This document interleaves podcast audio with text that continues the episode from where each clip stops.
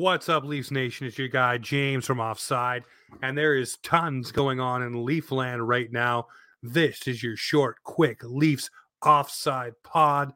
Let's get into it, starting with Sheldon Keefe kind of lighting a fire, ripping maybe one William Nylander saying he's not driving the play, driving the net, or doing the things that was making him successful earlier in the year, kind of coasting on his laurels, if you will, and Sheldon Keefe will not liking it. And as you can see, it's William Nylander on the third line. And he's saying with two speedy guys, William Nylander should be able to drive that line and do a bit more. And I don't disagree. William Nylander's looked a little disengaged, a little um floaterish, if you will, as of late, and he could be just saving it for the playoffs. But he's at 30 goal, 35 goals. Would like to see William Nylander break the 40 mark. Would like to see him get there. So there's no reason why William Nylander shouldn't be doing what his other two teammates are doing in Mitch Marner and Auston Matthews and taking his game to the next gear. Same thing with JT. I know he's probably just a little tired, so you might need to give Father JT a little fatherly time off to get the uh, Jets back up in order. But for Willie, he should be driving play. He should be doing a whole bunch of different little things that the Maple Leafs need him to do. And I know not too long ago we were wow and awe of William Nylander scoring these goals in overtime and picking guys' pockets. But we need that consistently, especially with the playoffs up and coming. The Maple Leafs need William Nylander to be on his game. So Sheldon Keefe, right to rip the star player, right to kind of put it out there in the media that we need more from Willie. We need this guy to be on fire, turned up, and ready to go for the Maple Leafs, especially during the last 13 games and heading into the playoffs. You want to be at your optimal best. So, saying this about Nylander, as much as some would say you're throwing him under the bus, I would say you're trying to light a fire underneath William Nylander. Coming out of practice today, too, it was confirmed by Ilya Samsonov, not the injury per se, but that it is something that he is dealing with that flares up from time to time and he manages it. He feels good having a few days off. Also, he does have a newborn child on the way, so he probably will be away from the Maple Leafs coming up here soon, a la Luke Schenn, who just welcomed his third child into the world as well. But Samsonov saying it's something that it's uh, a little bit of an injury. It's nothing crazy, but sometimes you feel this one is what Samsonov is saying here. So you take that for what it is. It's something that hopefully doesn't turn into more than what it is right now. But the Maple Leafs are obviously fully aware of it, obviously going to manage him and what's going forward. And maybe you get to see Joel Woll in one of these games and allow Samsonov a little bit of more of rest time. But the goalie that I'm worried about too is Matt Murray giving up four plus goals in each of his last few starts. That's something that needs to dovetail and curb and be gone and allow Matt Murray to get a game where he allows only maybe one or two and the defense is stout in front of him. And uh, the Leafs will be without one stout defenseman, actually, uh, as Mr. TJ Brodie, not a practice today, blocked a shot against the Ottawa Senators. And that shot block has rendered him out of practice and pretty much a uh, game time decision for tomorrow. He didn't skate, and we will make a decision on him tomorrow, is the exact words from Sheldon Keefe. Given the fact there's 13 games left, I don't think you need to put a guy like TJ Brodie uh, out there if you don't need to. You don't need to play a guy like TJ Brodie just because you feel you might need the extra boost uh, defensively in your lineup. You saw them sit Mark Giordano, which is a you know I think a smart thing.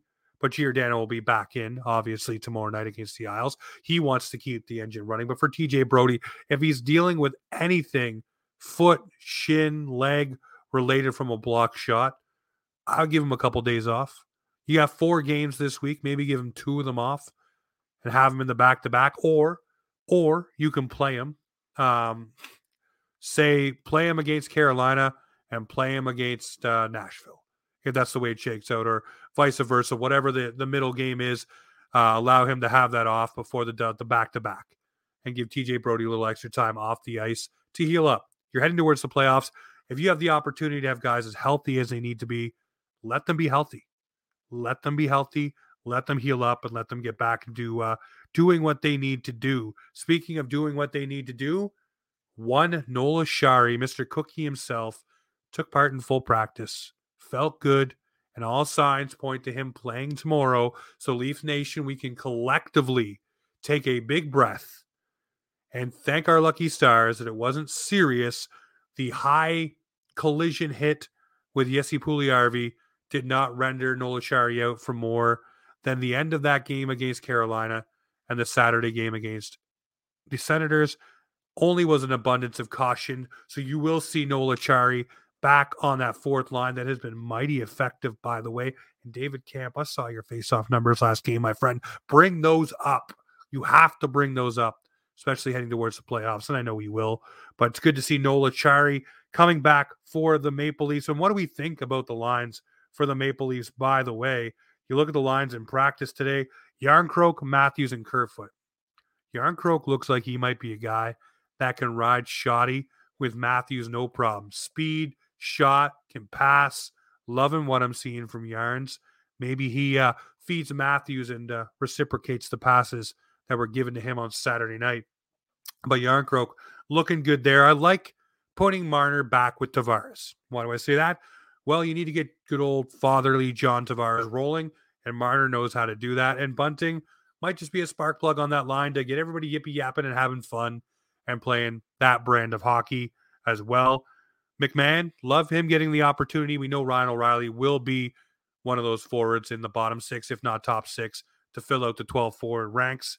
But like him getting the chance here, Lafferty, I feel like it's only a matter of time until he scores sweet dish on the weekend, by the way. But before he scores, uh, William Nylander, we just talked about him. We need to get him rolling. Fourth line, beautiful. Gio Holl, not excited about it, but I love Giordano. Both are shot blocking machines, so hopefully they step up. McCabe and Liljegren, okay. Riley Gustafson, I guess you're trying to get Gusty some time. I'd rather see Luke Schenn in there myself. Luke Schenn has looked good.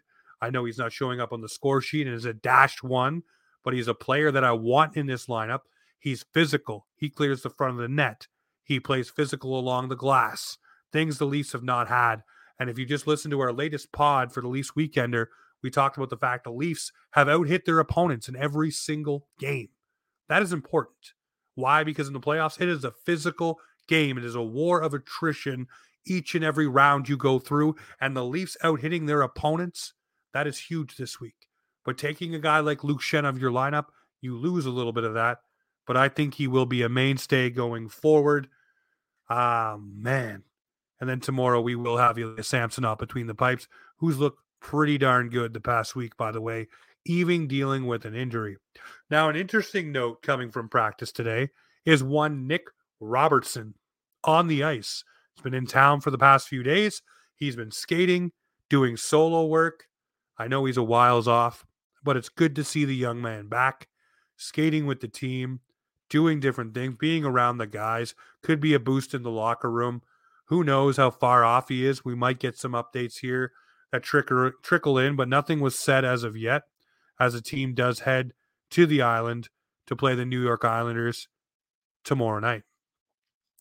Ladies and gentlemen, these little pods, they will be a thing. They will get you juiced up for the Leafs week that will be.